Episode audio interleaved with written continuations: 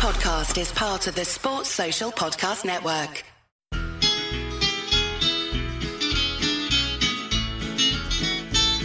It's the moment of the evening every K-State fan enjoys. Settle down and pour a whiskey, crack open a LaCroix. Please put your hands together and make a little noise for your favorite Wildcatters, the handsome Bosco boys. Ooh, boys. Come on, boys. Boom, the boys are back and it is time for another Bonehead Q&A episode. Again, this has been maybe my favorite thing we've done since I've officially entered us into the offseason, the return of the monthly Q&A. And it's not a lot of fun answering questions by myself, so we've gotten the boneheads involved. So we're not going to do the last name, but if you ever want to know the first name behind the account, Bob Trollsby, one of my favorite K State accounts and one of the best boneheads, it is Joey. Joey, how are you doing? I know you're a Colorado Avs fan. We're going to get this in before game six. Hopefully they clinch tonight, although we actually have a pretty large contingent. I say large, at least four other boneheads or who are Tampa Bay Lightning fans. So there's like actually a pretty good contingent for uh, listeners of this podcast cheering for the Stanley Cup. So hopefully we'll get it going. But how are you doing? How's your weekend been? Doing great. Uh, it's kind of a cold, uh, very gloomy day here in Colorado. So I'm, I'm actually drinking. If we're doing beer of the pod, I'm yes, do let's beer hear of the pod real quick. Um, we've got my my koozie here, but bittersweet imperial coffee stout by Left Hand Brewing Co. So see, I love hearing that. I actually so again, it's on the cooler side, but it's in the 80s. So I have low life Pilsner from Pathlight Brewing here in Shawnee. It's not one of the breweries that are less than a mile from my house, but it's only two miles from my house. Again, Johnson County, especially Shawnee, I think currently has four breweries, about to be five. Then just you know a couple miles away in Mission, I was at one with uh, the designer of all of our graphics, uh, Will Dubois, also known. Actually, I don't know if he wants me. Never mind. Will, we've talked about Will before. Um, shout out to Will. Yeah, shout out to Will. He's the man. So I, I was there. So I, I've gotten to hit up a handful of Johnson County breweries this week. Originally, we were going to do a beer exchange associated with this, but when I got back from Hawaii, all the work, I, it was going to take me way, I was not going to be able to get it to you on time. So that will be coming at some point this summer. I absolutely love it. Let me ask you just a couple questions and then we're going to get into the bonehead questions because I want to know a little bit more about you. What was your path to becoming a Wildcat fan? And just kind of walk me through your fandom. Yeah, so it kind of started when I was about six years old. My parents got uh, season tickets. My grandparents really got season tickets uh, on the east side and and started going to games as a six six year old, seven year old. So it was like the 98, 99 season. Really great time to become a fan uh, and start going to games for sure. Um, but yeah, my mom was a K State alum, so kind of got the fandom from her. And it's just been passed through the family from then, but but have been diehard purple, you know, yeah, I guess it's what like 15, 20. I don't I don't know. Math is hard, but it's been a, it's been a long time now.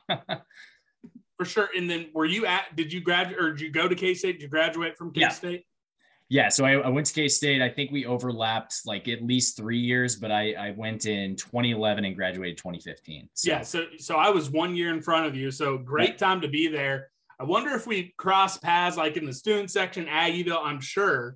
Uh, I'm sure know, we did at some point. Yeah, I'm, I'm sure. It's funny how those things work. And then the question I've asked everyone else who's been on the show how did you originally find Bosco's Boys? What was your path to becoming a bonehead? And do you have a favorite episode? Yeah, I remember when I moved to Denver, it was in 2018. And that was right around the time that we were about to make that tournament run for the Elite Eight. And noticed I was on my way to work. I was sitting at the train station uh, at, at one of the stations nearby uh, on my way to work one morning and noticed that I, this Scott Wildcat guy who I'd, I'd seen on Twitter uh, over the years, but had never really like paid super super close attention to. But you see you see tweets from K State community all the time from random various posters. Um, saw a tweet about a, a, podcast that he was starting up and and really have been listening not not since the very very first episode but i think pretty shortly thereafter um, but really got into it in 2018 during the football season in in snyder's last year when we were starting to kind of wind into a coaching search and and wind down the bill snyder era. So um, really got into it at that point in time and started becoming a regular question asker and things like that. But uh, yeah, it's it's been fun, and and I appreciate everything that you and, and also Grant have done to to build this community because it's been fun to be a part of. Yeah, and I was just reminded today in, in the wonderful world that is K State message boards. I was reminded once again today of that 2018 football season and how uh, Grant and I talked about Bill Snyder. So it's funny how those early episodes uh, are probably going to stick with me. It's it's the reason a handful of folks uh, don't like me. So it's it's funny how you know four four and a half years later, that's still what they're talking about. But uh, we're going to jump into it. And again, I want to give a shout out to you. You have been a member who shows up on the live shows quite frequently during football season and in this off season. And we're going live Wednesday at 7 p.m. again. Colorcast, it is the place to be. Folks, buckle up because we're about to hit a period where we have seen shows coming at a rate that we have never done on Bosco's Boys. We're going to keep the live shows going.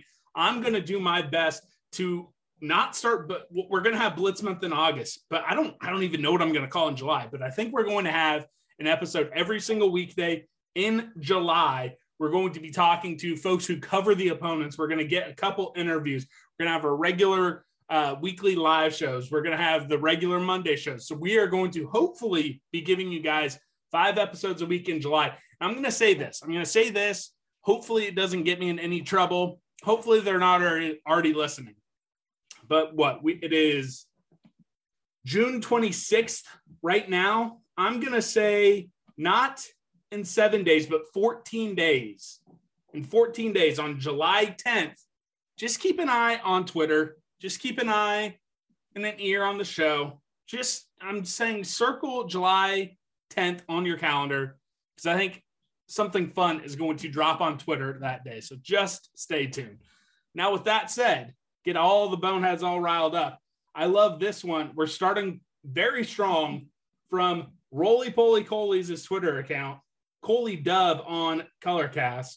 What's your favorite type of craft beer?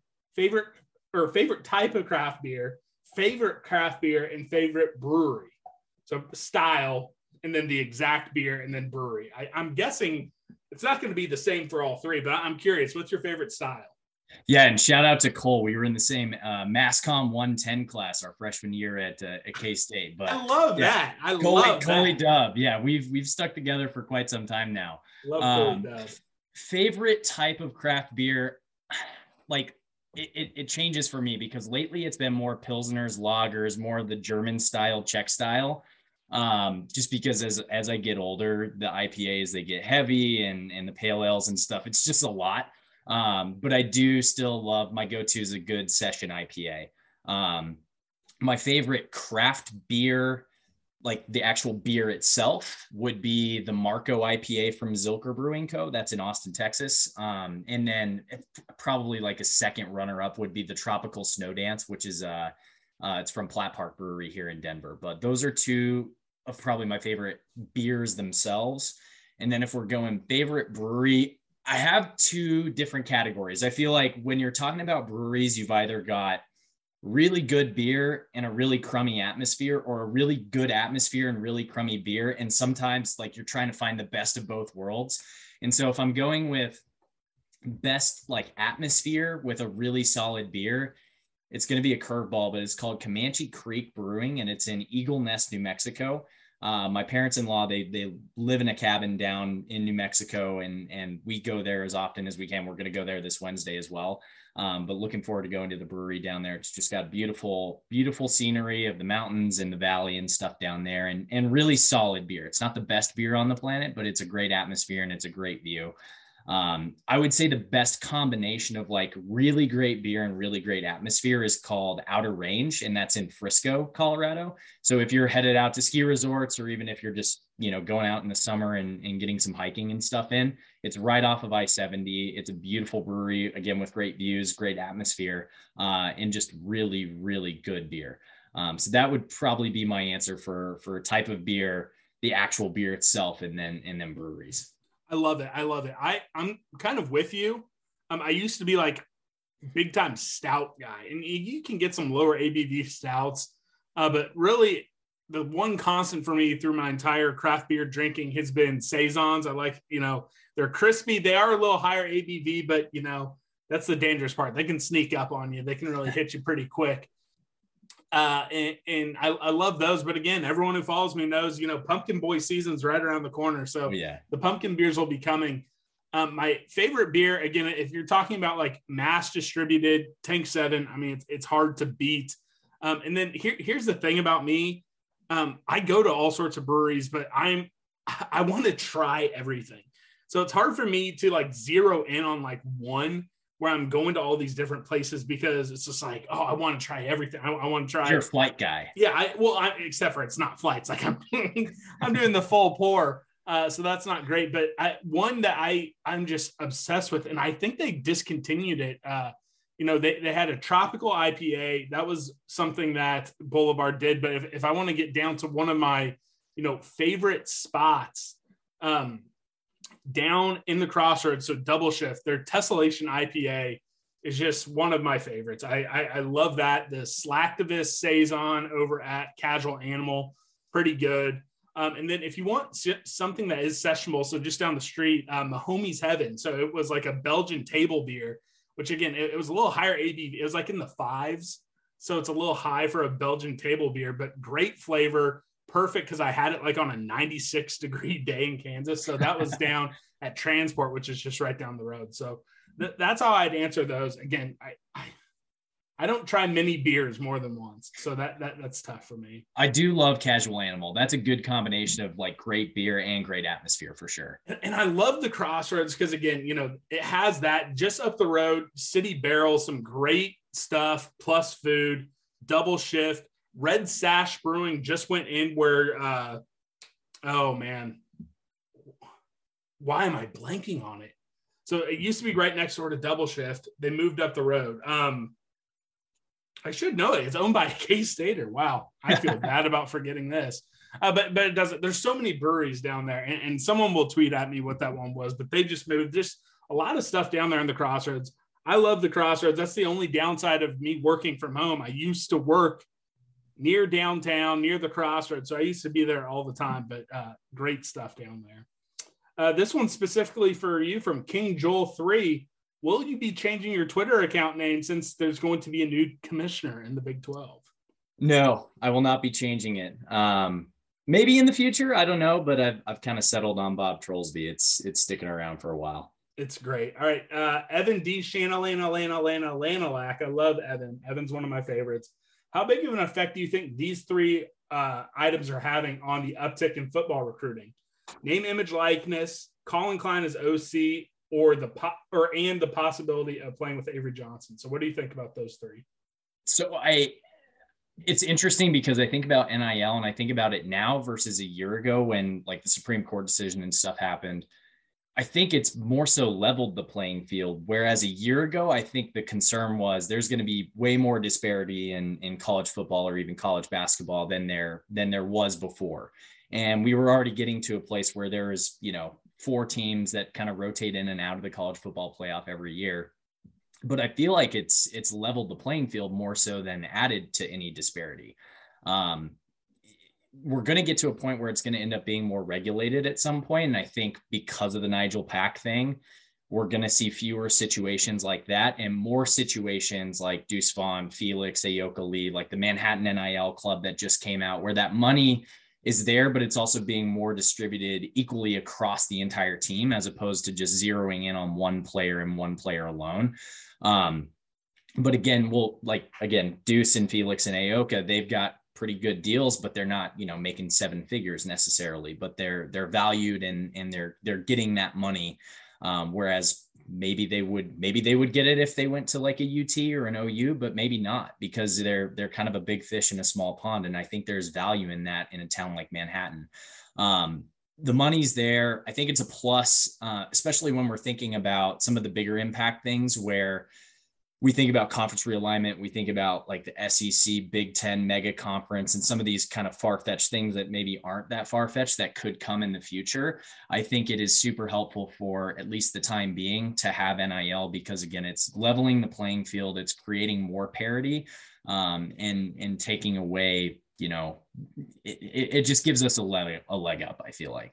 Um, with Collin Klein as offensive coordinator, or do we want to go in each three and then bounce off? Or no, I, it, we I, actually we'll do that. My, my thoughts on NIL cool. for this specific football class, I think it is 100 percent a net positive because Dylan Edwards, Avery Johnson, uh, Davis, you know, all these guys, well, BB, all the all of them that all the Kansas kids, they're going to be able to maximize their NIL more at K State than they will at Oregon, any of these other places. I'm pretty sure that they, at least if Avery Johnson comes and Dylan Edwards, who's already in the fold, I'm pretty sure they have close to, if not around six figures and NIL money already kind of set aside. They're going to be able right. to maximize that. If Dylan Edwards were to, were to go to Oklahoma, they might like be one of those teams that have like, oh, $30,000 for every player. Like, but he's not going to get up to that next level.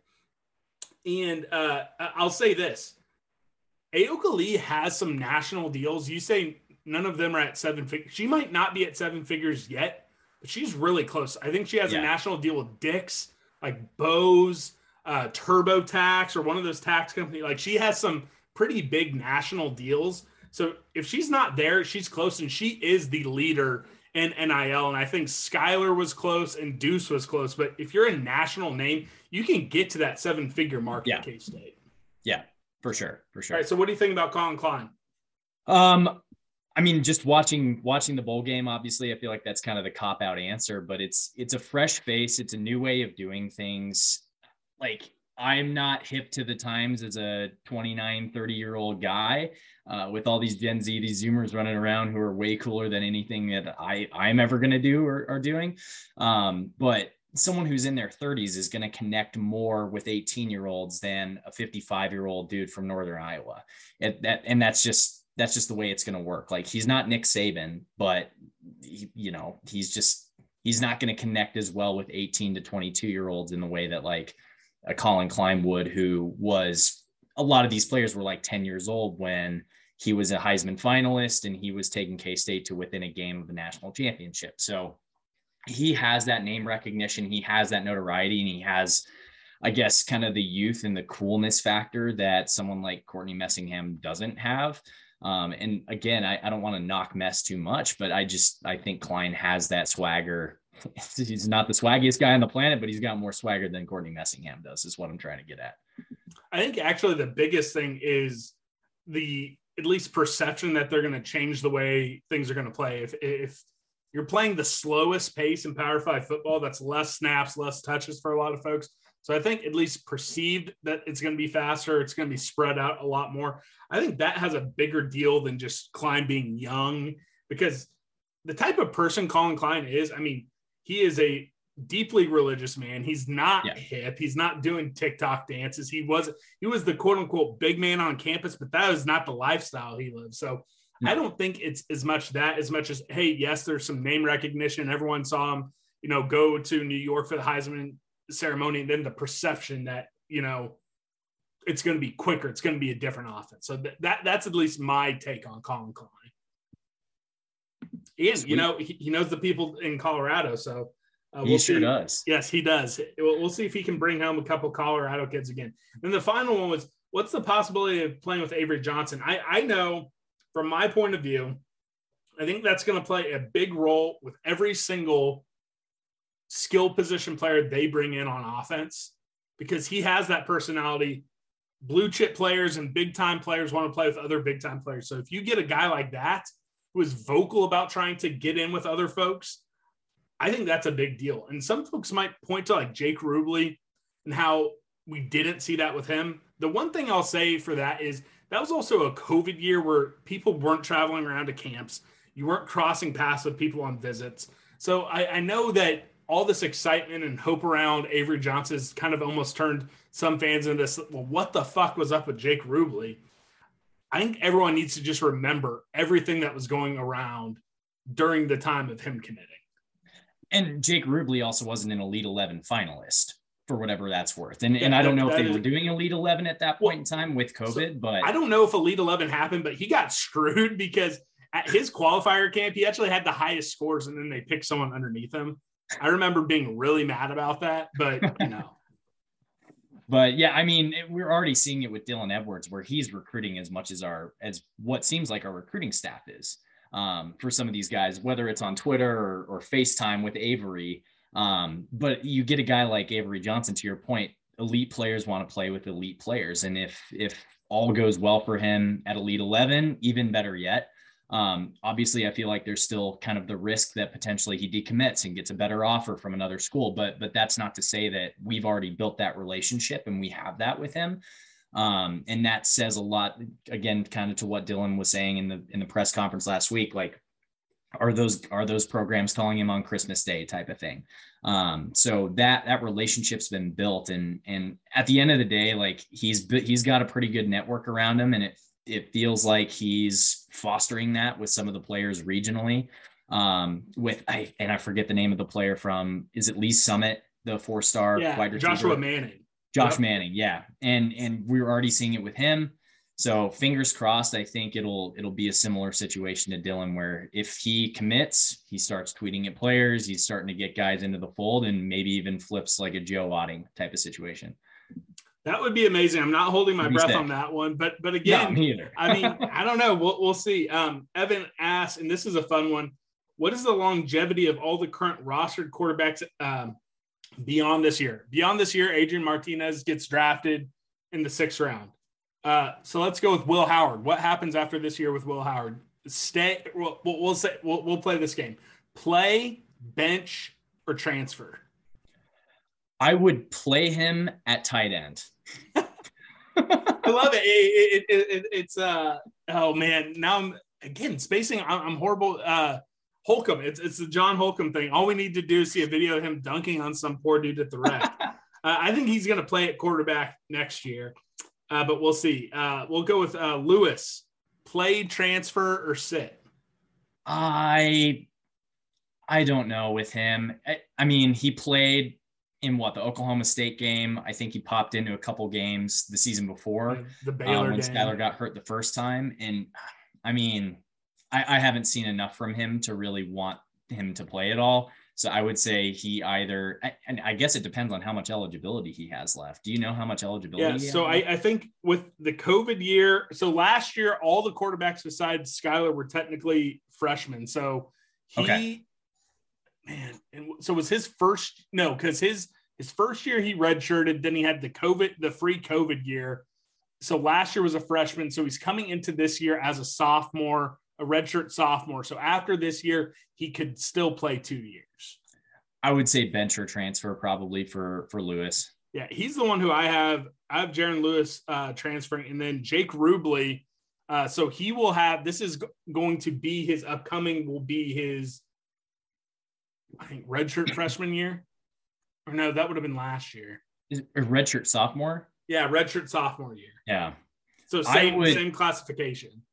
I think he obviously if Howard's going to be playing next year and isn't a tight end, um, he's probably going to be. It's probably going to be a quarterback battle between the two of them, knowing that we would have Avery. Hopefully, knock on wood, we would have Avery as a as a true freshman at that point, and those are going to be the two guys.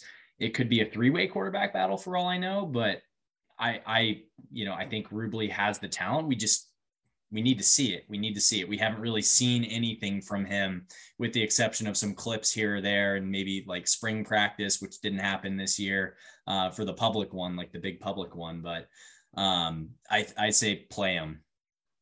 Yeah, I, I, I would like him to stay. I would like if if you're gonna play one, I would play Howard even as much as I don't believe in him as a quarterback, I would, would tell Lewis to transfer. I'd want to keep Rubley around.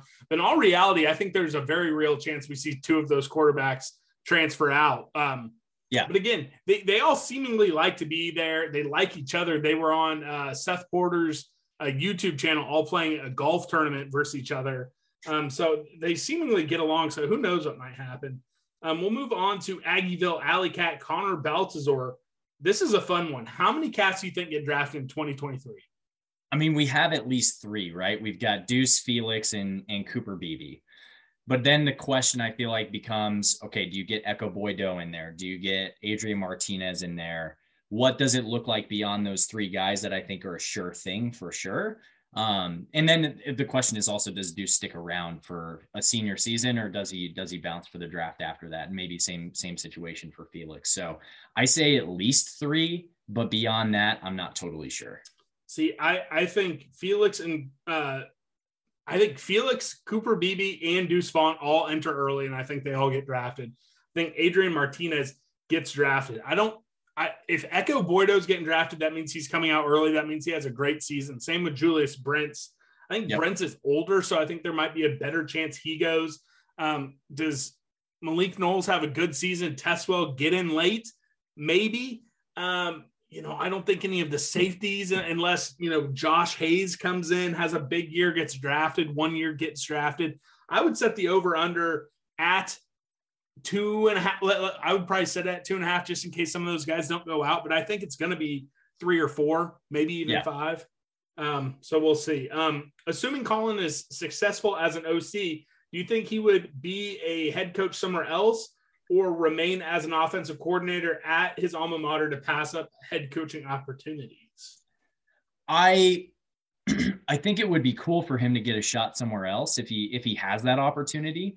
Um, but the thing I keep the thing I keep coming back to is Klieman isn't he's not a young whippersnapper himself. He's getting up there in age too. And so what what happens if Klieman and Klein together over the next five years have just rock star team after rock star team and and what let's say we get a shot at a at a or we win a Big 12 championship, but let's say we get a shot beyond that um, who's to say that Klieman doesn't just call it quits and say, "Hey, I made the transition from FCS to FBS. I've I've hit my my goal that I set for myself in taking K State to a national championship." Like, obviously, very far fetched, but um, if that happens, do we make Collin Klein like a head coach head coach in waiting? If the offense is doing what it needs to be doing, it could be an interesting thing to think about uh, because I don't think it's that far down the road. And you've got a guy like Lincoln Riley who steps up into that role for Bob Stoops at a similar point in time in, in his age and in his career. So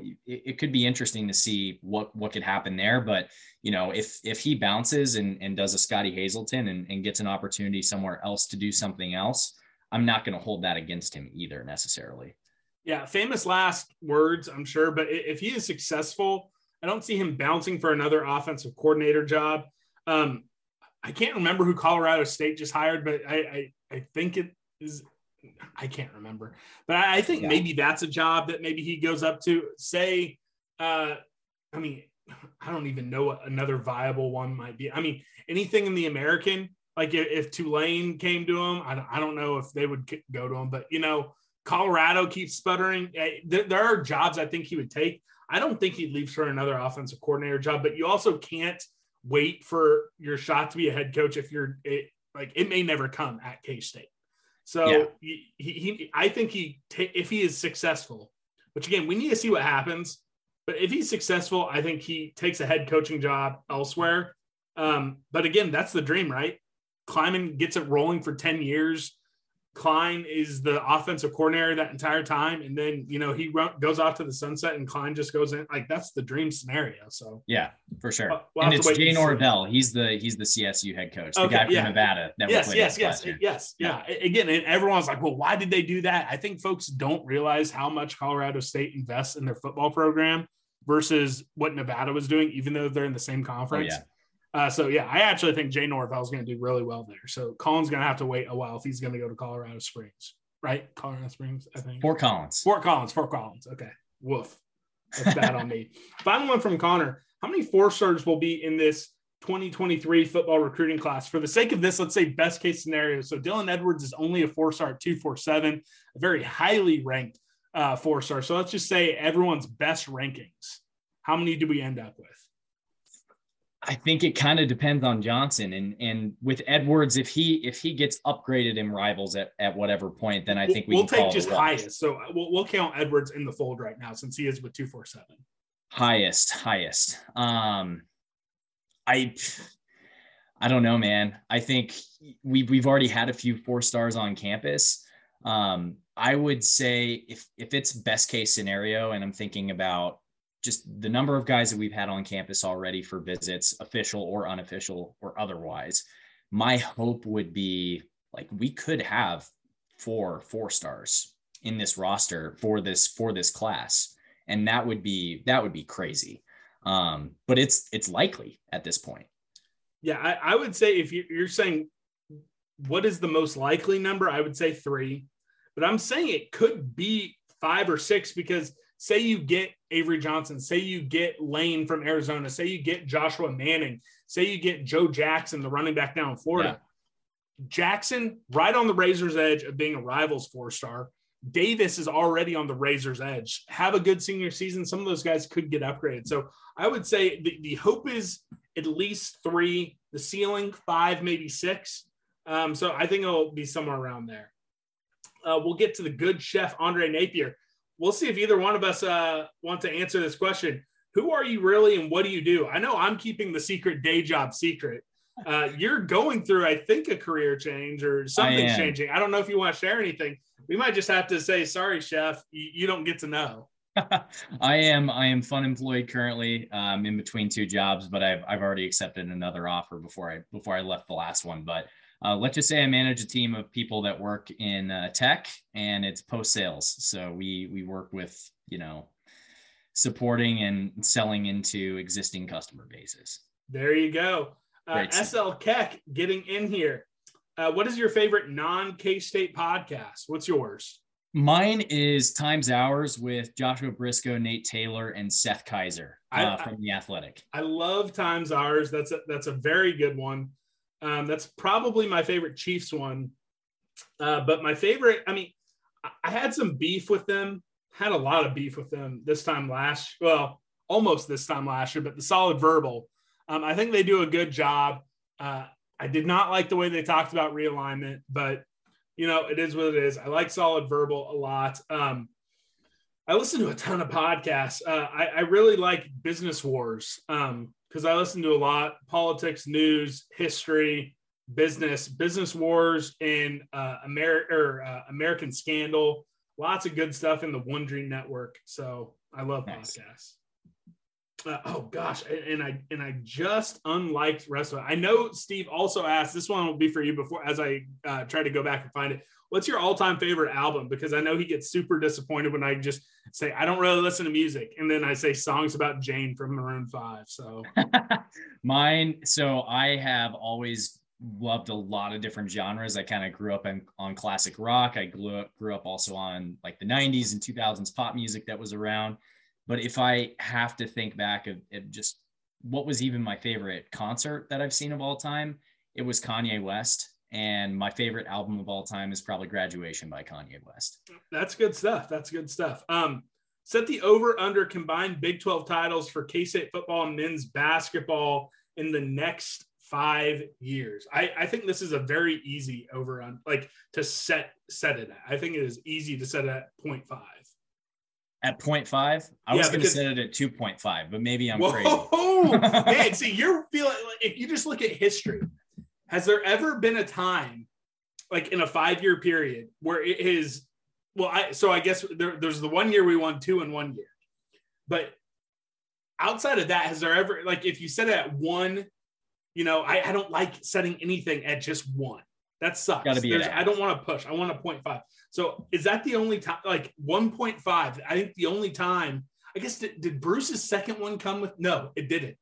Mm-hmm. It didn't come within that five. So again, the only time we have ever seen it, ever seen it, it was two in one year, and that almost never happens. And here you are setting it at 2.5. So you are thinking Klieman's about to either rip off a few, or you're thinking that you know you're buying into Rodney Perry or something with K State basketball. What is it? What what will the distribution be? Why are you thinking 2.5? I mean, I'm I'm thinking this year for football. Um, I'm thinking if we're we're looking at five years, right? So if we're if we're setting that as the limitation, it probably takes three to four years to get a really good, solid basketball roster, but it could be sooner than that too. And so if Tang is the coach that we think he is, I think he could compete for a Big 12 title within two to three years, as opposed to, you know, one one year it's not going to happen. Five years it could happen. But if we if we get, you know, this year in football, you know, plan out five years, we potentially get one in basketball, and then we potentially get another one in football with like an Avery Johnson, Dylan Edwards core team, you know, four or five years from now. Um, because again, I was I was kind of thinking about your tweets of okay, imagine you've got Avery Johnson throwing it to Tyler Lockett, November twentieth, twenty twenty five. First off, I love doing those tweets, um, but I, I and, and, I I get it. I, I think you know I think you're going to be a, if it was how many years are we going to be contending for titles. I, I, think two and a half. Yeah, I think that's good. I'm I mean, being aggressive on it, I, and sure. I like that. I like that. I, I, think I'm almost getting a little too jaded. I've been in the I've been in the game a little too long. Uh, but say we get one this year, I think we're going to get another one. So you know, it, we're just going to have to wait and see. Um, everyone should tune in on Wednesday. I have our new best friend Shehan Jeo Raja, Jay Raja. I, I hit I hit it way better when I actually talked to him. Boneheads are gonna be like, shit, Scott almost like he got like a B plus, you know, uh, saying his name. So I, I had that conversation with him. Uh, and he's high on the cats. He doesn't have us in Arlington, but he has us right there. So everyone should listen. Uh, still with the good chef. EA Sports brings back NCAA. What is your favorite mode? For me, it's not even close. I only play Dynasty. I don't do anything except for Dynasty mode. And I do not play video games, but the only time I ever had NCAA football was NCAA 2005 on GameCube with Larry Fitzgerald on the cover. And the new feature in that one was home field advantage, where if you're playing at home, it makes it hard to hear the audibles and stuff. So I would hope that they continue that forward. Um, but just being realistic, like I think the thing that would be the coolest is just having the kids' names in there um because i remember going in and manually plugging yep, in all the all the player names like going through the media guide and filling out the roster uh, and matching it up with the different numbers that they had in there. Uh, so it would just be nice for for everybody out there to not have to do that manually. I love it. The good chef asks what is the biggest false rumor you could remember about k-state sports? This is a tough one because i feel like everything i was thinking about was coaching searches. And the thing i kept coming back to was I don't know, Doug Gottlieb. That was a strange one. It that wasn't, really like a false a, rumor, like, though. Like he was campaigning for it. If, there was smoke there, and he yeah. was he was campaigning for it himself. And then I I think about Brad. There was smoke there. I think about Brent. There was smoke there. Maybe in 2016. Um, Gary Patterson in 06. Like I, I think back to some of those different moments, and I, I don't know. I can't really think of a false rumor necessarily, so much as there were rumors that maybe had some grain of truth to them potentially and none of them ever came to fruition but i i can't really think of like a false rumor necessarily. the, the one that i i think of and i know it is false and it, it like took on a life of its own was the whole bob stoops was b- buying land out uh, near colbert hills to build a house. Uh so so that was a good one. so that is the that's the one i come back to. And then again like i think it I want folks to tweet in, tweet at us like false rumors you guys remember because I'm in the same boat. It's like, okay, just like coaching search, like there's no way to actually verify if it was false or not. And right, almost every coaching search rumor, there are legs to it. Either contact had been made or the agent for that coach was trying to get their name in there. So there's that. This is one thing I'm going to say. I was in school during the uh, uh, during the search that ended with uh, Bruce, and you were too. Yeah. I was in Bramlage Coliseum walking around. Um, I'm not going to say why. Um, while the coaching search was still going, I saw Larry Brown walking around with John Currie inside Bramlage during that coaching search. So that is wow. something I don't know if I've ever said on this podcast. I don't know if I tweeted out. I don't know if I ever put on message boards, but I saw Larry Brown inside Bramlage with John Currie while that coaching search was going on. Did he end up around. taking a job at SMU or SMU, something after yes, that? Yeah. Yes. Or maybe he was there after one year, but I saw it with my own two eyes. So there's that. It's hey, been a I lot believe, of years. I'm okay doing that, saying that out here. Chef asks if you had to choose one of these three hairstyles for rest of your life, what are you rocking with? Mullet, co- cornrows, or bald? Easily bald, even though I guarantee my fat head like would not take to bald very well. But cornrows, hell no. Mullet, no. So it has to be bald. So little does Chef know I've rocked two of the three just in the past two years alone. I had a mullet during COVID. So all of 2020, like from March 2020 through December, I had a mullet.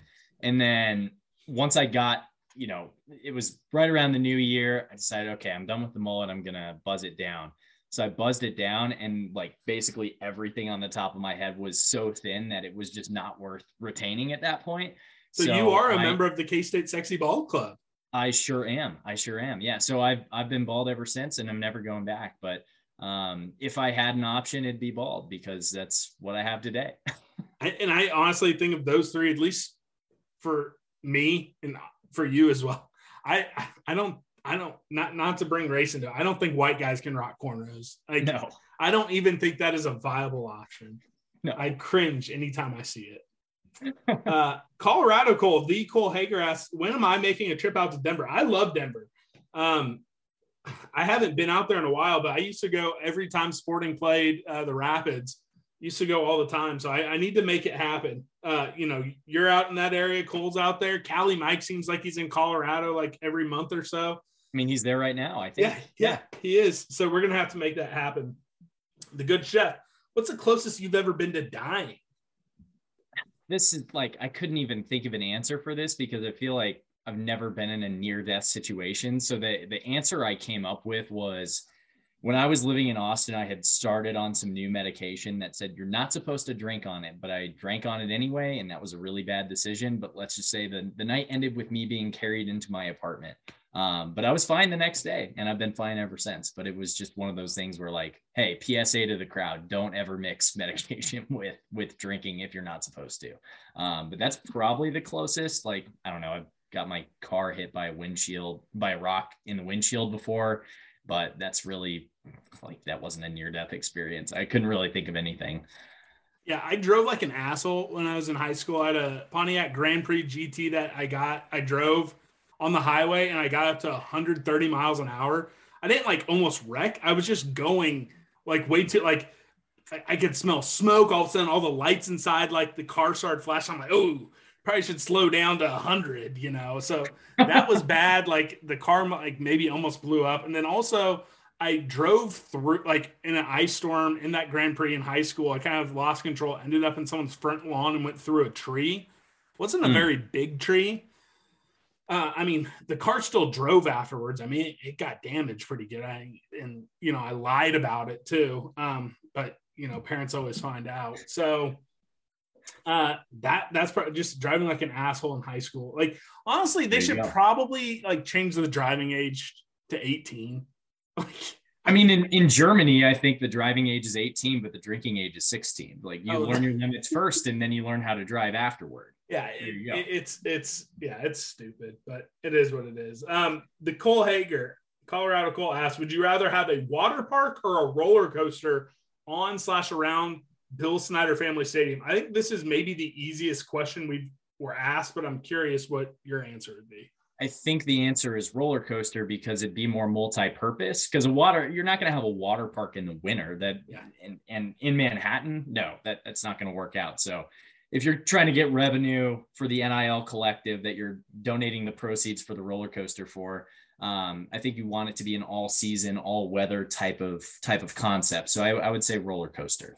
I think it would be kind of not kind of. I think it'd be really cool if all of a sudden there was just like this big old roller coaster. You pay five bucks to ride it. It's like going around the stadium, you know, over Bramlage or you know, right over the baseball fields. You know, Down I the think grain science. yeah, I actually think that is a great idea, and we, we should probably make it happen. Uh, Yeah. The good chef is back. Grits, yay or nay? Yay. I don't think I've ever had good grits, so no. Like, Shrimp and grits can be solid. Go to a good Cajun place. Okay. I'll go to Yeah. Jazz Louisiana Kitchen, which is probably the the high of uh, Cajun food in Kansas City. We have a lot of good, and I'm sure there's a good Cajun place, but you know that's not a lot. Like at least I'm not aware of it. Everyone, anyone in the Kansas City Metro, tweet at me the best Cajun restaurant. Uh, what is the most embarrassing thing you did while in college? It was probably dancing on the tables at Rusty's on my 22nd birthday, which Rusty's doesn't exist anymore. It's now Yard Bar. Um, I didn't have any dance moves at that point in time. I still don't have any dance moves today. Um, like going back to the earlier conversation, I, I have zero. I'm not hip at all. Um, but yeah, that was probably it. I mean, for me, I, I, mean, I was I was a dance floor guy, and thinking back to, it, I was like, oh my god, if if I had a dollar for probably every time some rando like saw drunk Scott Wildcat on the dance floor making fun of me, I probably would be a rich man. Uh, I was just trying to have a good time, but I'm, I'm sure I embarrassed myself. I also fell on ice a handful of times on campus, mm. uh, and people probably saw that. So I think those are that's really it. Nothing to actually. No, I take it back. I don't know if I've ever told this story on the podcast, but I'm like enough years removed from this that that's like I feel okay telling this on the podcast. So the Central Florida game, I so I think that was the year before you were there, the big rain delay game. This is like the cringiest thing I've ever done in my entire like literally my entire life. I stood through that entire thing, the entire rain delay with my girlfriend at the time, and we were that PDA cup. We were making out in this freaking tornado storm. And again, not that many people stuck around through all that, but it like thinking back to it now, I sometimes want to forget about it because it is the cringiest thing in the world. Like through the entire thing, just stupid 18 year old kids, so dumb. So I, am throwing that out there. It was super cringe. And I, I'm going to regret saying this on the podcast thousands of people hearing me say this. I hope her husband doesn't still listen to this and she doesn't, he doesn't I support her. it either way. I, I mean, it, it's whatever. It's whatever. Uh, yeah. So it, it was, I'm very cringe. I, I did share that. that. That's the cringiest thing and most embarrassing thing I've maybe done my entire life. So we'll move on from that. Meanwhile, Elvis, of the guys on the roster right now, who will be the leading scorer for Tang's 2022 23 team? I feel like this is a tough one because the natural answer would be, oh, it's going to be Markquis or Ish because they're the two guys that are returning. But I, I think it's probably going to be like Desi Sills. I think he comes with a lot of good experience and he's one of the more relatively high scores that we're bringing in from outside. Um, but that that would probably be my answer is Desi Sills. I think that's a good one. I'm going with Tomlin though. I'm going to say Tomlin coming in from JC. Again, tough to project. But a lot of smart basketball folks really like what he can do on the offensive side. So I'm going with Tomlin. I'm going to say Markquis is number two and Desi is going to be number three. Uh, CJ Kirsch, again, one of the big time inside football season live show guys. Uh, he has this. I have one negative question, one positive question. Negative question. How long before some people on K State t- Twitter say fire Klein as offensive coordinator? I think it'll happen in the first game. I was going to say, I think it, it takes one loss. All it's going to take is one loss for people to get pissed off at Klein because I don't know, he has one one bad offensive outing potentially, and people get pissed off and, and start tweeting about it. I think if we were to go three and out on that very first drive, people would be tweeting fire Klein. Agreed. The very yeah. first one. Agreed. the, the positive one. How do you think the offense will look under Klein? What stays the same? What will look different? we talked about this a little bit earlier. I, obviously, they're going to be spreading out the ball a little bit more, and, and we saw it in the bowl game. Um, it's going to be different. I don't think that holistically it's going to be as different or as fundamentally, you know, juxtaposed to what Messingham was doing as people maybe would want it to be. But at the end of the day, it's still going to be different. It's going to be faster paced. It's going to be spread out. We're going to have some weapons um, and we're going to have a guy in Adrian Martinez who's going to be a dual threat. And, and I'm excited for that. And it's not to say that Skylar wasn't a dual threat, but Adrian really like he's he's quick, he's speedy, and and I think we're going to see more um, of like the Collin Klein offense from 2012 with more of the the throwing capability that Adrian Martinez has. Um, so I'm excited. I don't think a ton's going to change, but I think enough is going to change to where people are going to be excited, and it's not going to be the stale offense that people were frustrated with with Messingham. Yeah, I think different. You're going to see some different type of play calls, but the the concepts are going to be the same. Yeah. Um. So, and I think it'll be a little bit quicker. Again, I think people are going to think it's going to be quicker than it actually is.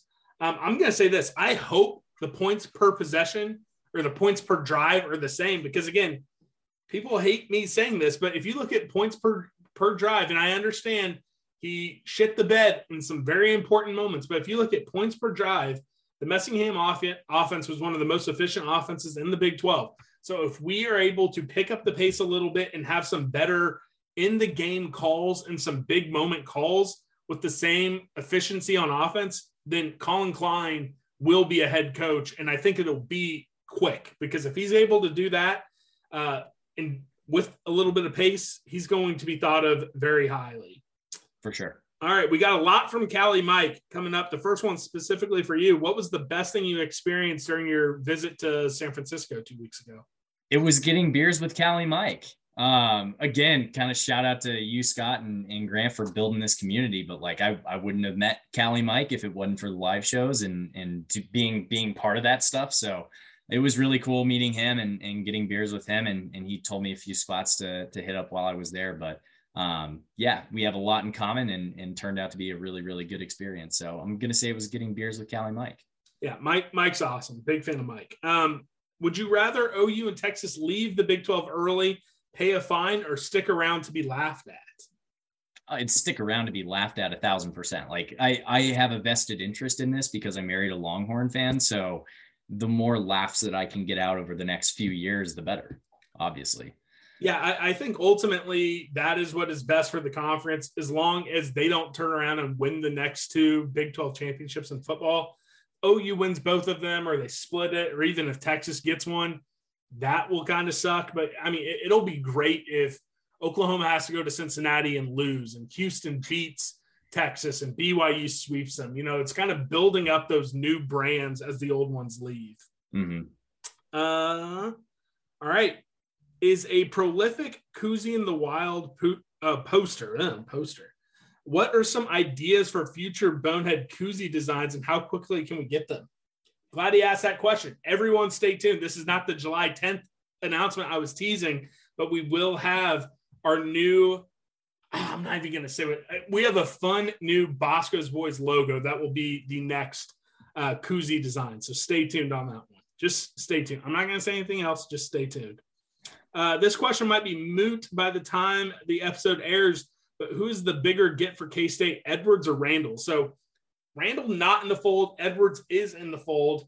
I would say this I think it would be a bigger get if we got Randall because he is not really giving regional schools much play at all. Edwards was always entertaining K State. He took a visit to KU. Even when it came down to it, his final three were K State, Nebraska, KU. Randall was flirting with all these SEC schools. He was dead set seemingly on the SEC until we got him in for an unofficial. So if we were to win that, I think that recruitment, I think that would be a bigger win from my point of view. I, I and I'm not good enough at evaluating talent to say who's going to be better or not, but I think that would be the bigger recruiting win. What what would you say to that? I would agree with that also because Randall isn't he a KU legacy? Didn't his dad play at KU? Yeah. I think so. His dad played at KU. Then he left KU and went to Southern Illinois. Was coached right. by Brian Anderson. Then his uncle was an Oklahoma State player. Right. So we so we had the legacy already with yeah. Dylan. So we're we're fighting kind of two other legacies with KU and Oklahoma State. And yeah, I don't think he's giving either of those schools cool. the time of day. Yeah, flipping that would be pretty cool.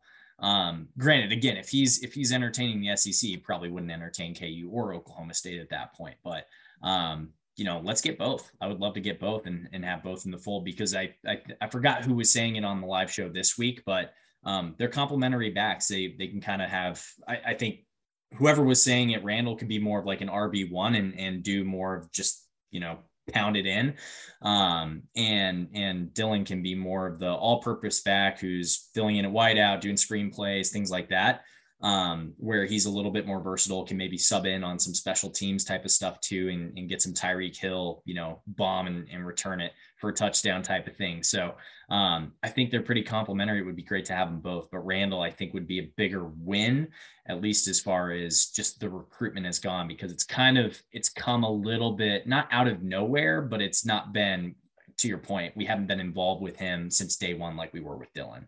Yeah, I, I think that is perfect. And, and they are complementary. They can coexist. And I even think that they could coexist with Joe uh, uh, Johnson, J- Jackson. Gosh, I again horrible. I man, you'd think four years in this podcast would be better with the names, but Joe Jackson out of Florida. Uh, I think all three of them can coexist. coexist. I know everyone's like, "Oh, are you really going to take three guys?" Well, I, with the, with the initial counter limit gone, I 100% believe those three can coexist together. So it's going to be interesting. And again, I believe in Brian Anderson. And again, Collin Klein, you know, he says, and everyone's saying he's going to be creative and getting playmakers the ball. So I think he can keep everyone happy. Well, and and to think about other schools too, like again, I hate to use Texas as an example, but they've got Arch Manning, they've got Quinn Ewers, and then they've got Hudson Card. Like those those guys are coexisting currently, or at least they will in 2023. So who's to say that that can't happen with running backs as well? Oh, for sure. A school like K State. For so. sure. Yep. Callie Mike asked me, what was my best experience during my visit to Hawaii? Um, two of them really stick out. Uh, we got to go to a really cool coffee plantation, uh, see, you know, the coffee plants, the beans being uh, grown, walk through the roasting process, taste some of the coffee out there, uh, kind of learn about the volcanic soil and why, you know, the authentic Kona coffee is so great. And then uh, also got to visit the USS Arizona and Pearl Harbor. Um, I'm a big history guy. My brother's a history teacher. Um, both my parents love history. So being able to do that, they have a nice little museum out there, and then going out to that memorial, uh, very touching, very somber, but it is a cool place to visit, and you get to take in a lot of history. So those are the uh, two things, and then also like the luau, like the final full night we were there. I mean, that was lit. Uh, they kept just bringing drinks, bringing drinks. So you know, it, it's a good time when you're throwing back, you know, more mai tais than you probably should. So that was fun as well uh, Evan D. Uh, I'm not sure if you've answered this before, but who writes, sings, comes up with the intro song? So that is one of Grant Copeland or uh, Casey Grant. I've said his name before, but it's one of Grant's buddies. We went to high school with him, Addison Shower. So that is him and his girlfriend.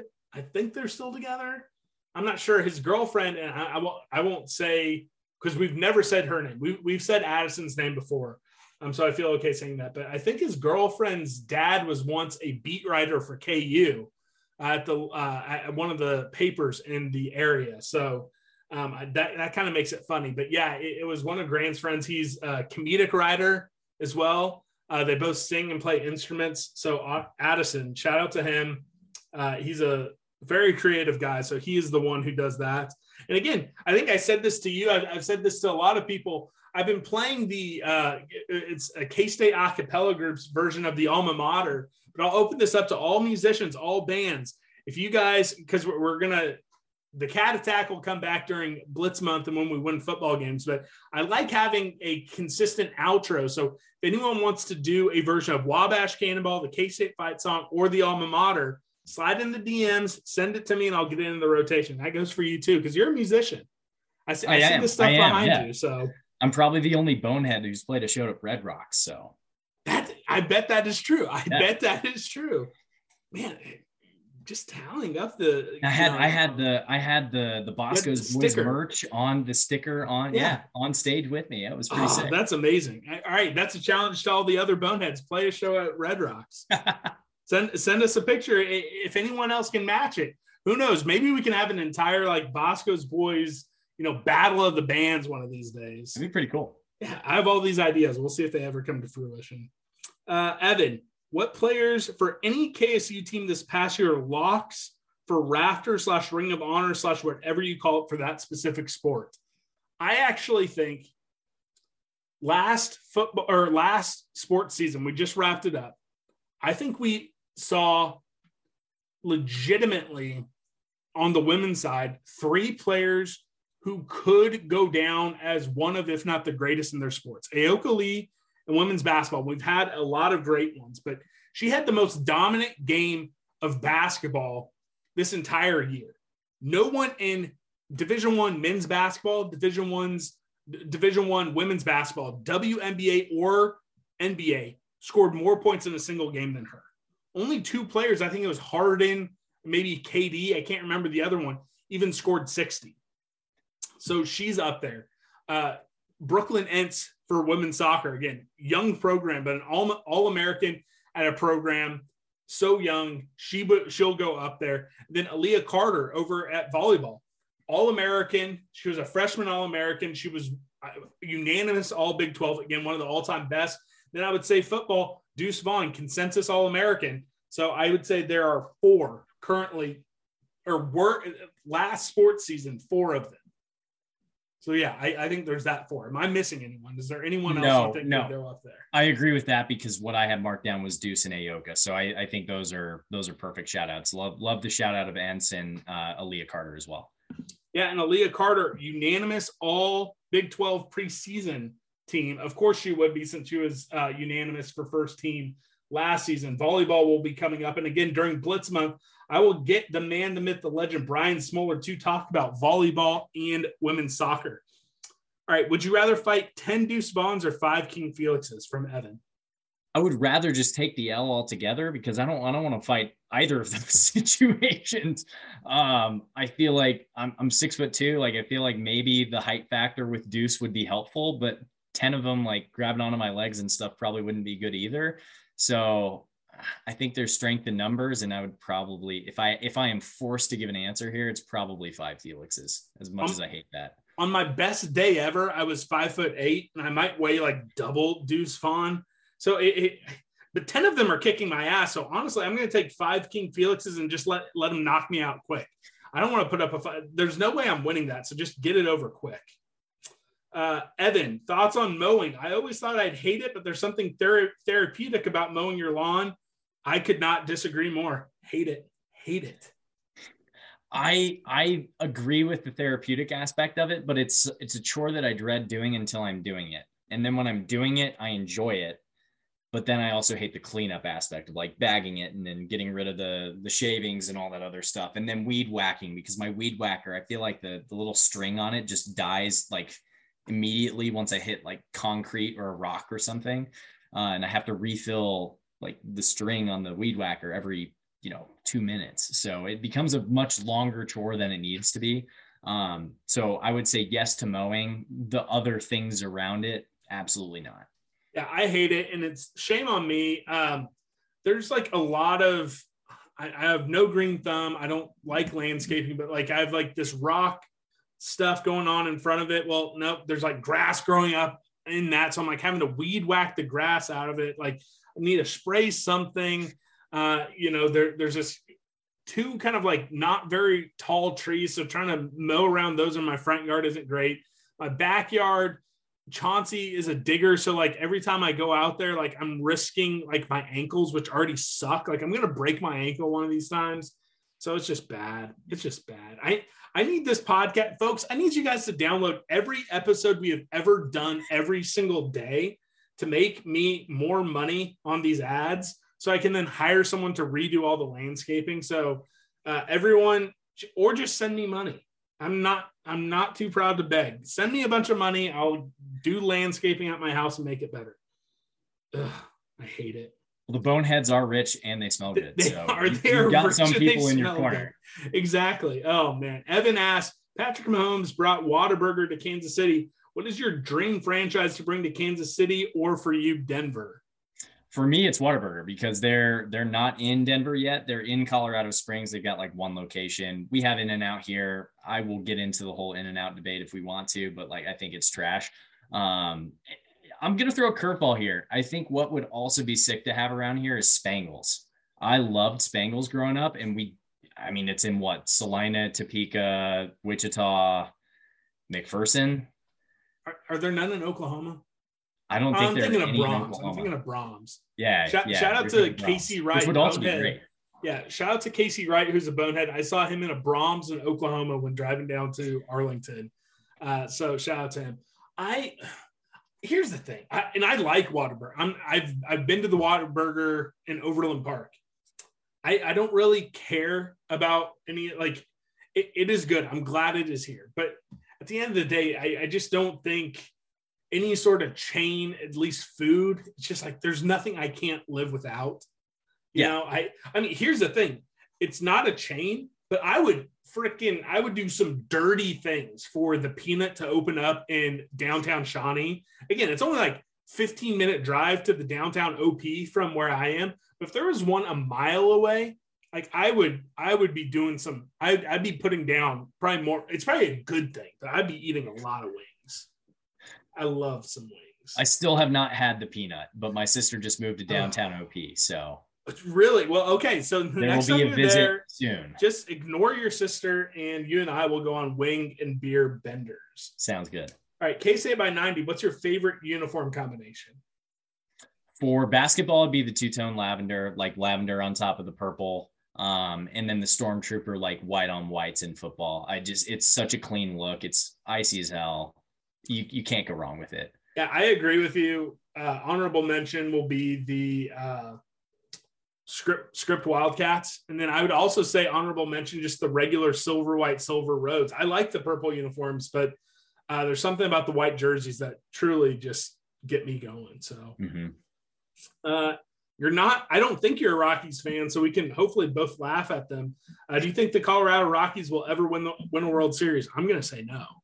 I'm not a Rockies fan. I like them. I enjoy their games. I have like a quarter zip that I wear to games, so I don't look like a total, you know, sore thumb in the audience. But um, I don't think it's ever going to happen. Uh, give me a Royals playoff appearance or any kind of relevance whatsoever over any kind of success that the Rockies would have in a million years.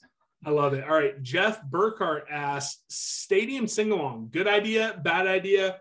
What's your go-to track? When would you insert your song of choice?" I think I, I, it's the Avs that are doing uh, Blink 182, right? All the small things. Yeah, all the small- I love it. I, that, I think that one's an amazing one.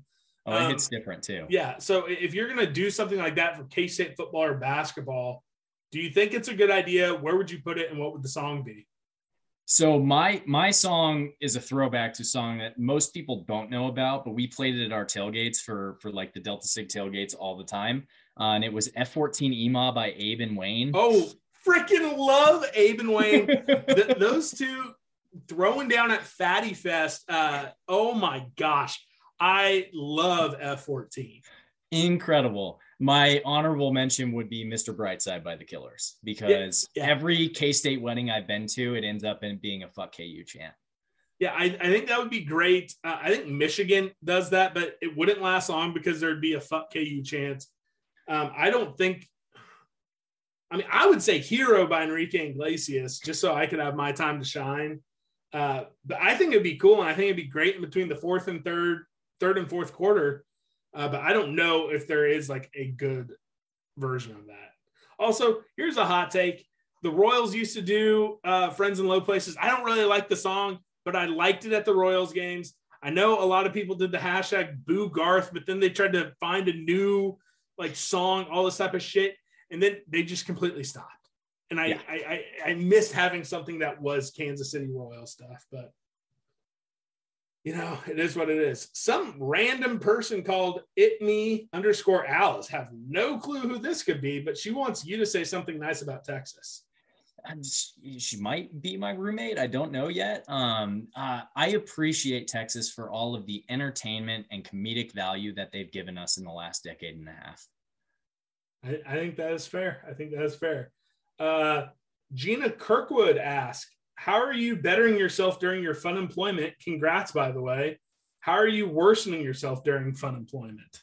Um, so I spent a week in Telluride hiking, rafting, doing all that good stuff. So it was it was awesome. Spent all last week there.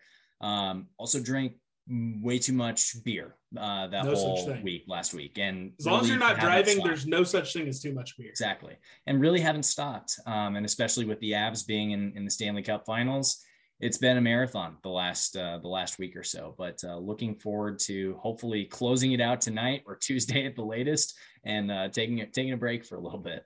There we go. We're actually on the home stretch. We got a handful of questions, so hopefully we'll get uh, done before uh, the puck drops. Kale05 asks, who's the biggest K-State villain, past or present? For example, Bill Self? Is it Tom Osborne? Uh, for a number of reasons. Is it uh, a call coming from inside the house, John Currie? But who, like, Doesn't have to be those three, but who who, who do you think it is? I mentioned it earlier because I'm still upset about conference realignment and probably will be until they leave. Um, but I'm gonna say it's Chris Del Conte and Joe Castiglione just because I'm so pissed off at them still.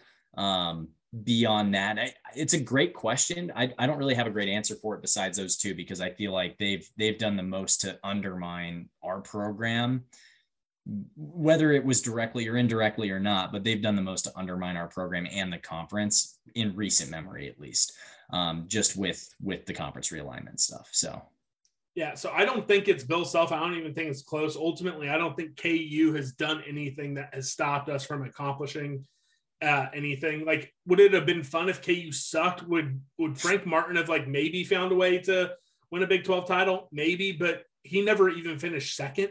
I don't believe. Maybe there was one time he finished second, like 2000 and uh, the 09-10 season. So the year where we went to the Elite Eight, I think he finished second.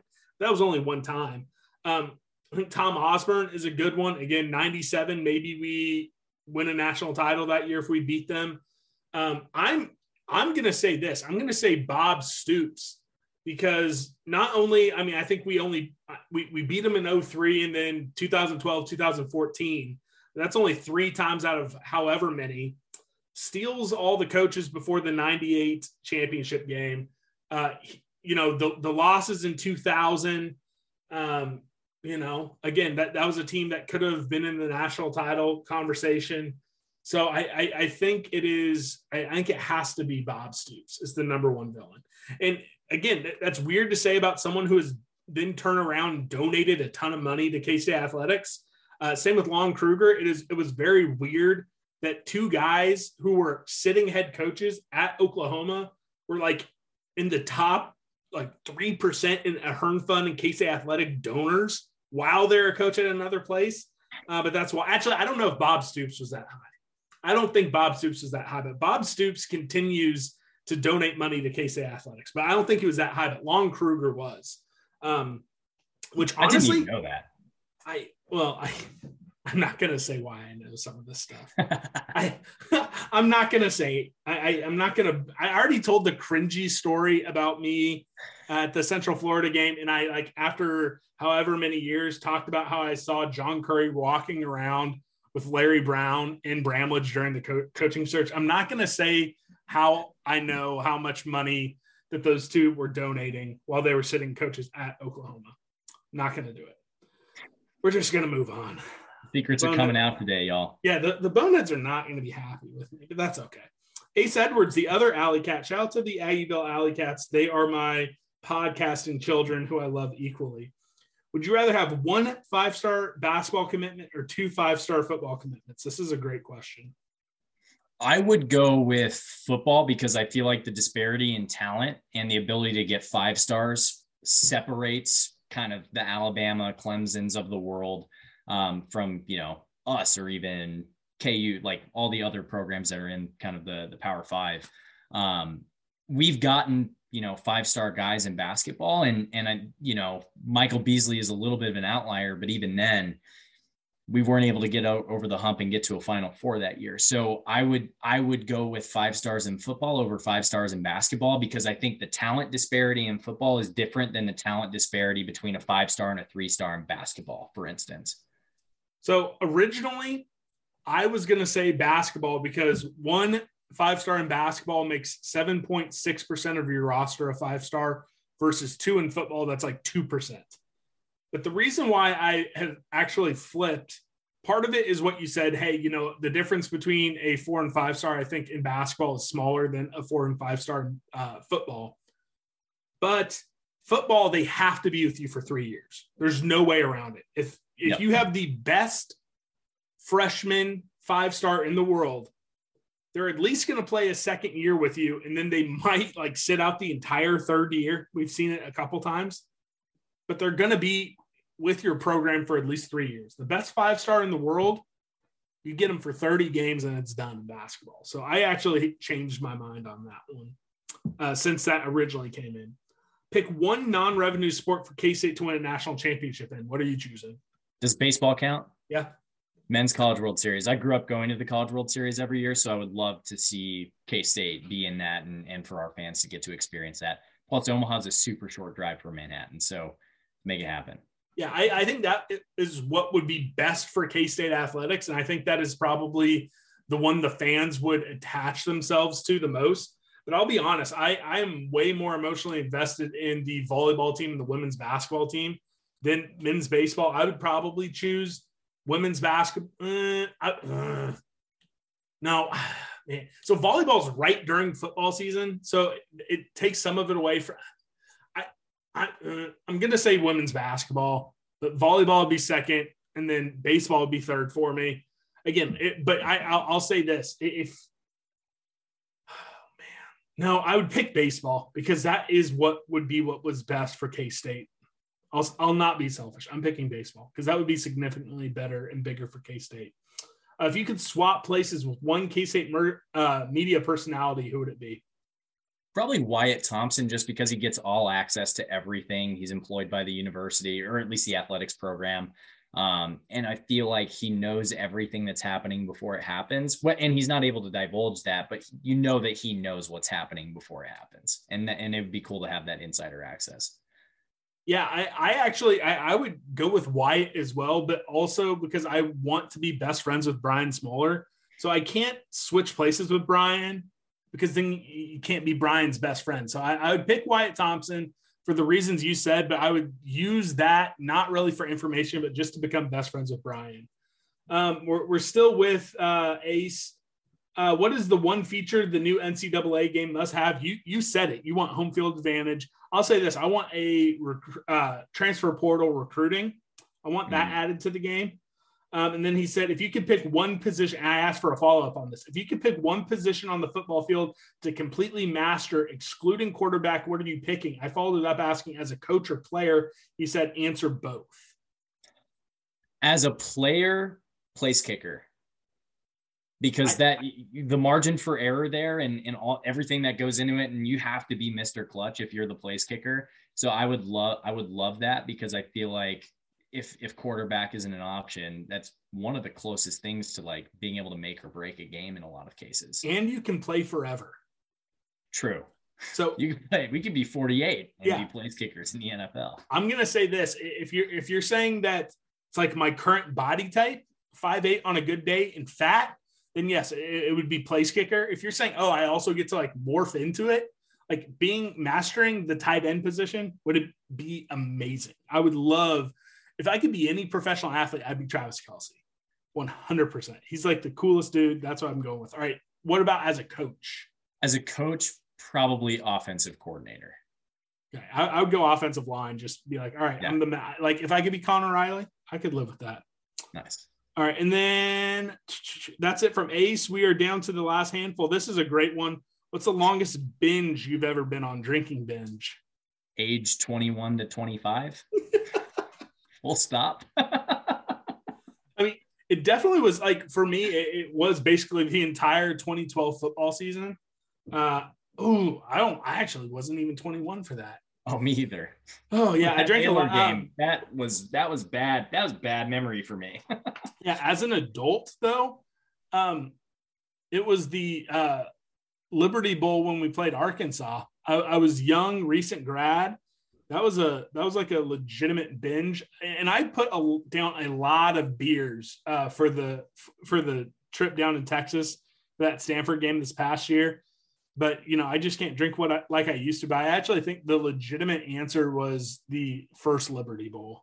I drank a lot that was that was a one that you kind of needed to drink a lot for yeah and th- th- there's some more like context to that that i will not divulge on this podcast so again, this is the most I've actually ever held back on the podcast, but we don't need to tell that story today. If you had to eat 15 street tacos, we already have Dylan or Dylan Edwards. So if you had to eat 15 street tacos to get Avery Johnson, could you do it?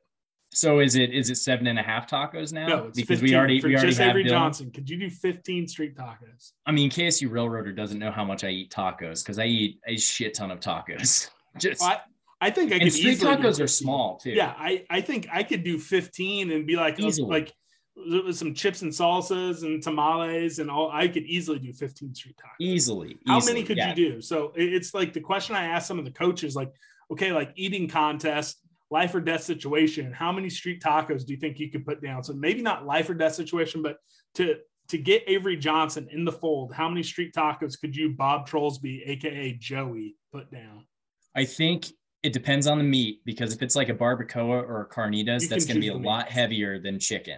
All right, so chicken. How many chicken street tacos are you putting down to get Avery Johnson? We're doing like like chicken, like a tinga de pollo. It'd probably be I'd set the over under at like 20 and a half for me. Yeah, I mean, I'm I'm putting down however many. You, if you tell if someone tells me, "Hey, Scott Wildcat, you have to put down 50 street tacos," and I get to choose like the meat and like I have an array of some salsas, some lime, cilantro, yeah. onion, like everything.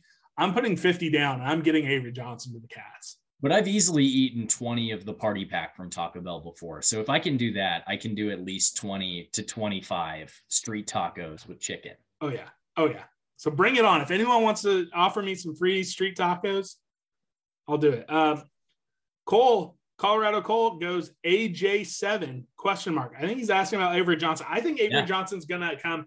We haven't said it on this podcast. If folks are listening at this point, the commitment date is uh, July 5th, 3 p.m. Central Time Zone. It's going to be on CBS Sports HQ, which I think is on a YouTube channel or on CBS Sports's uh, website. I think he's going to be a cat. I feel better than I did a week ago. Um, I still have the PTSD of, of recruits not coming our way, but Dylan makes me feel a lot better about Avery. We'll put it that way.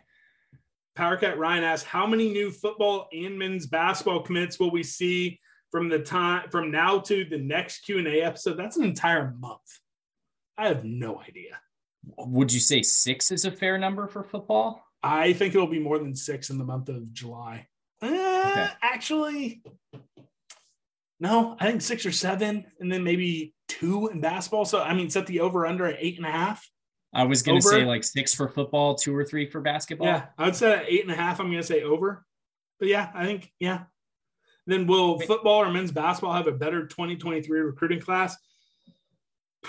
I think some folks are starting to get a little. If you're if you're going just purely off like rivals or two four seven or on three rankings, I think folks are going a little bit overboard with football because again, we love some of these guys and we're going to see some stuff that we've never seen.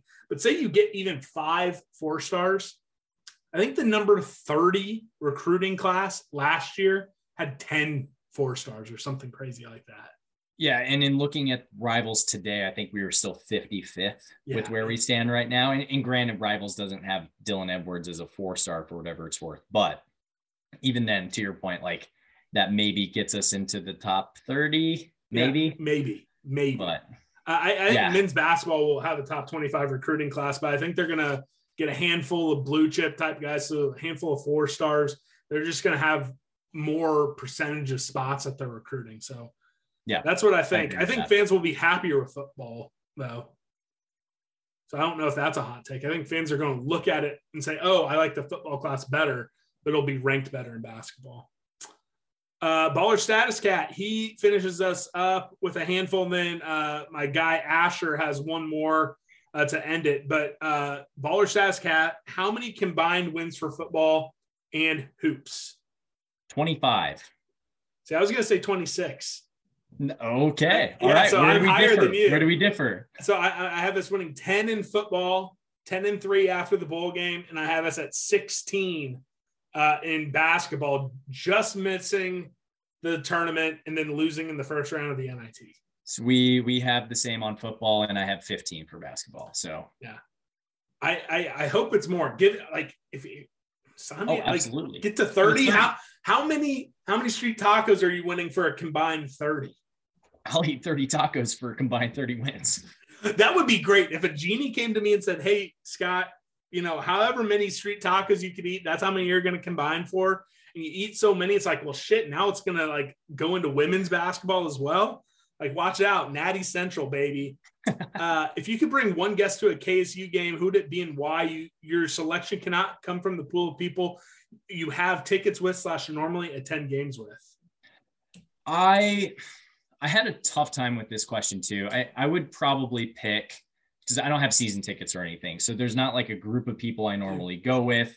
I go Move every to Kansas City and get season tickets, man. I move the mountains and then sure. I, I would be there. okay, all right. um, but I would probably go with there's just a lot of people that I talk to out here who have zero because it's been so long since CU left or and CSU's never really had exposure to K-State. So the two major programs out here, a lot of people just don't have a ton of exposure to K-State and and it's not that like they dog it, but they just don't get it and I would take one of those detractors, like someone who just doesn't really get it or kind of poo poos the idea of K State football being like a great environment to be in for tailgating and, and in game atmosphere. I would probably take someone who just like kind of knocks the idea and is like, oh, it's probably not that great. And I'll be like, uh, just come to a game and then see what happens. Uh, so it'd probably be someone like that and then and then flip them.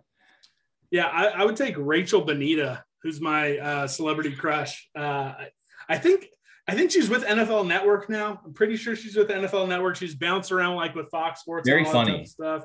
Uh, hilarious.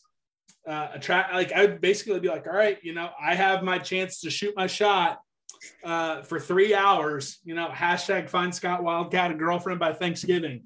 Uh, anyone slide in the DMs, shout out. Um, so that's what who I would do. I, I would I would 100 percent again. I have season tickets. I get to go to games a lot. But anyone who I want to go to a game with, I could make happen.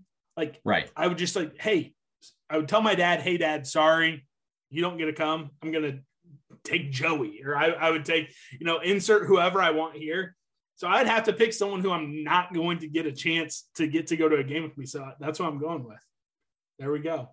Uh, the, the next one from Baller Status Cat. If you have a Bobby Flay throwdown against the good chef, what dish are you picking and what makes you think you stand a chance?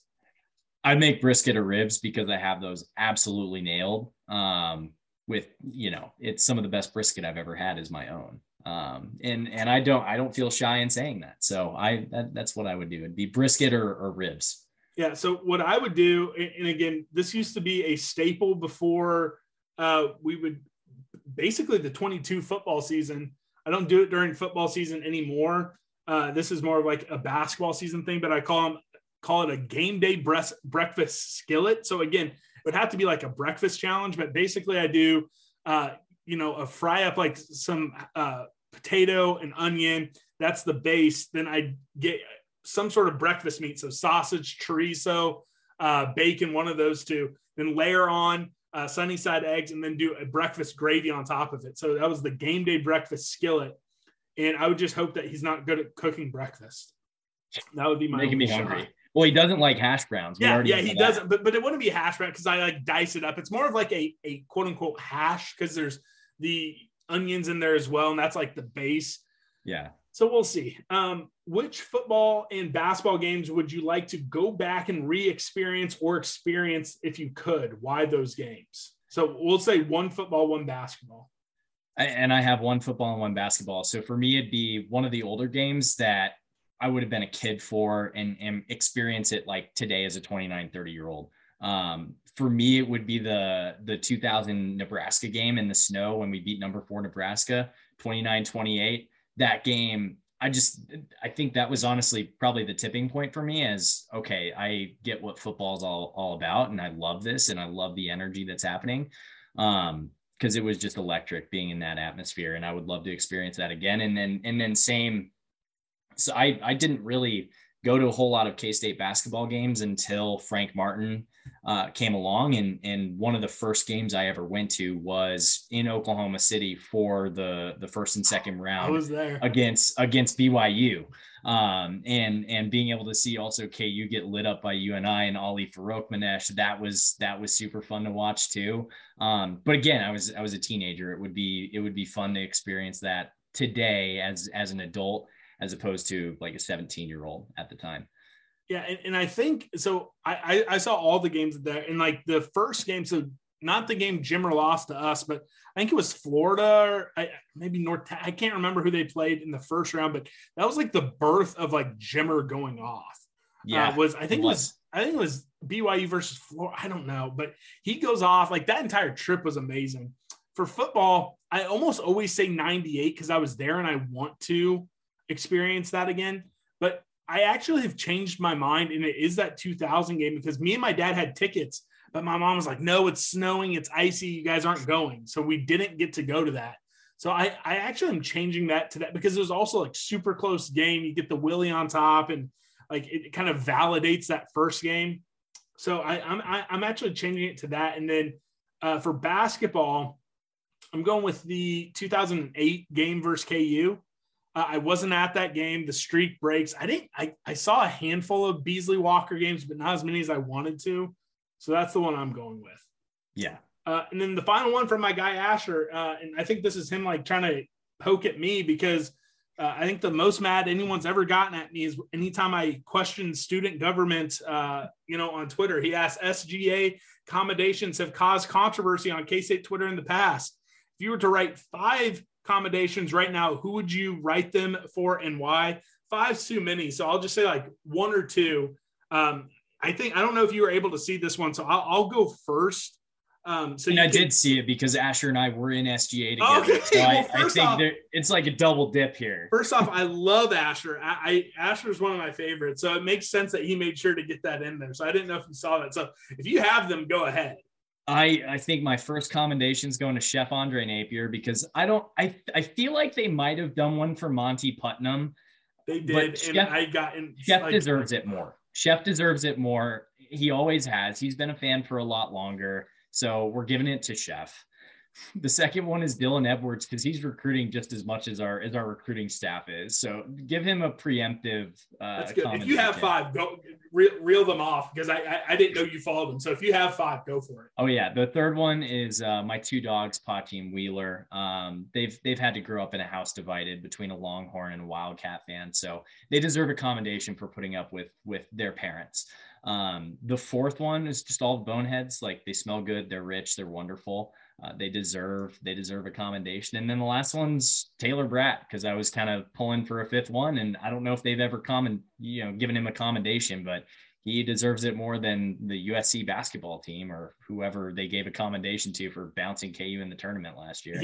Yes, they do. Yes, they do. I, again, I, I think the Monty stuff. I think that is the most I've ever had folks mad at me uh, but a surprising amount of people who don't want to say it in public were sliding in my DMs and saying they agreed with me. I, again, what what I, someone asked me in five years, and I'll read off that list. Again, it's too close, uh, but this is the most I've ever on a Q and A show said. I can't say who it was, but Chef was on mine. I want to give Chef an honorary doctorate from K State because uh, Chef is awesome, and the other one was just the Boneheads. I, I think it's the uh, best podcast fans in college sports. Again, this show has been going. We, have had more. I, I I would bet a lot of money that there is no other case. There's only.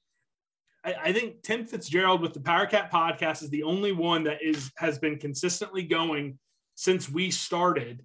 Um, and I think they have taken weeks off since we started. Uh, I, I don't know.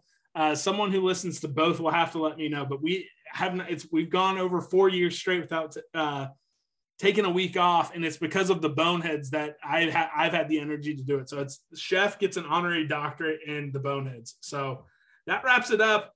Um, not didn't get to you know the puck dropping, but I'll, I'll let you have a final word to all the boneheads, and then I'll let you watch your Avalanche hopefully clinch the cup the final word is it's it's been a pleasure thanks for having me on scott uh love love being again part of this community with the boneheads and and appreciate everything that you and and also grant were able to do to get this get this thing started and keeping it going it, it takes a lot of work to do that uh, and I appreciate that that you've kept on with it, uh, with the exception of the Hawaii live show. But still, hey, you still have an episode did. every week. I I almost I almost did the Hawaii live show, but we did have the show with Grant. And again, Grant, while not st- still a co host, he will be a very recurring guest. I already know when I'm going to be trying to get him on a few times still in this summer and again in season. So thank you to Grant. Joey, thank you to you. Thank you to all the boneheads. We're going live on Wednesday, 7 p.m. in God's time zone, 6 p.m. out there in the mountains, 5 p.m. with Callie Mike, and 8 p.m. on the East Coast with the good chef. Uh, I don't know of any impending uh, recruitments, but again, uh, Joe Jackson uh, committing on 4th of July, Avery Johnson on the 5th, super secret announcement dropping on Twitter the evening of July 10th. So it's going to be a fun time. We love you guys. We love Joey. Again, metaphorically, Grant is at the cat head. I had some folks getting mad at me when they tried to find him. It's metaphorically. We love you guys, and we'll talk to you soon. Hail to the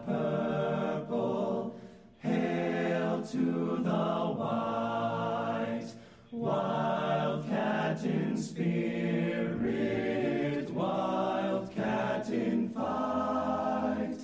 Hail alma mater, from sea to sea, onward forever, hail victory.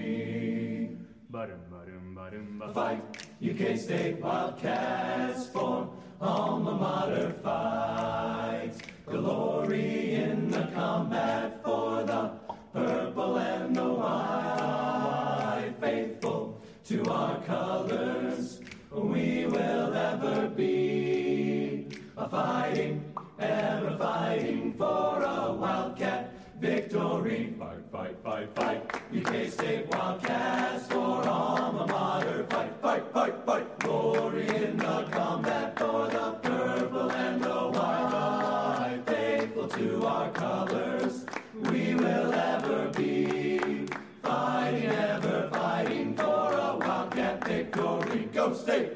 Two, ba-da-da-da-da-da, ba-da-da-da-da, ba-da-da-da-da, ba-da-da-da-da,